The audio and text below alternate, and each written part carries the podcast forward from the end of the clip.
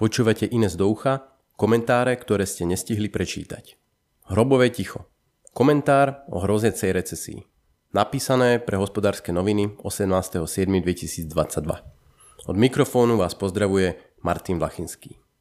Leto nám zaplňajú titulky o koaličnej kríze, príchode Volva a anekdotické príbehy o raste cien toho či onoho.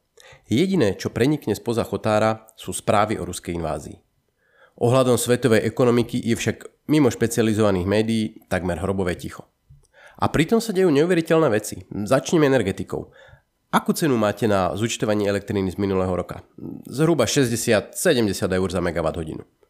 V Nemecku sa aktuálne predávajú kontrakty na budúci rok nie spotové na 1 MWh za 350 eur. Zemný plyn sa roky predával pod 20 eur na hodinu.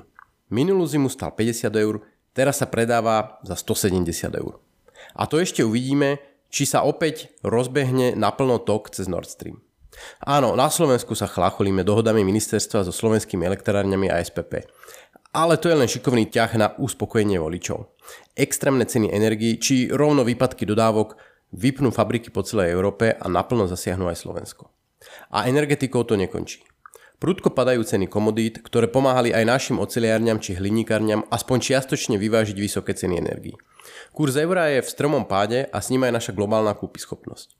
Dáta z USA ukazujú, že sklady výrobcov sa začínajú prudko zaplňať nepredaným tovarom. Spotrebitelia po celom svete rozvážne šliapu na brzdu výdavkov napriek gigantickým stimulom. Po technickom defalte Ruska tvrdo zbankrotovala Sri Lanka, Salvador, Ghana, Pakistan či Tunisko sa k bankrotu rýchlo blížia. Turecko na dolárovom dlhu platí 11% úrok.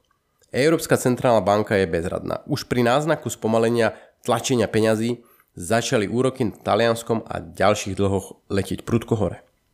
Ak by ekonomika mala čelo, bolo by na ňom napísané recesia. Vojna na Ukrajine má ale aspoň jednu výhodu. Ak to môžem takto cynicky povedať. Utrpenie Ukrajincov nám pomáha relativizovať vlastnú nepohodu. Zatváranie plavární pre drahé energie je len muchou oproti životu v pivničnom kryte.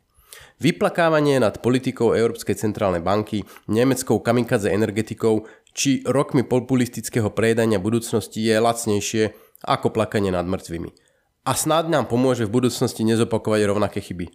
Haha, to isté. No je najvyšší čas začať obyvateľov a ekonomiku chystať na to, že prichádza éra, akú sme tu nemali minimálne 14 rokov a možno dokonca odpadu mečiarizmu. Obdobie, kedy hlavnú úlohu bude hrať zdravie verejných financií a zabránenie defaultu, uchránenie medzinárodných obchodných vzťahov a predidenie sociálnym nepokojom. Tie často vynášajú na vrchol moci to najhoršie, čo sa dá na ulici nájsť.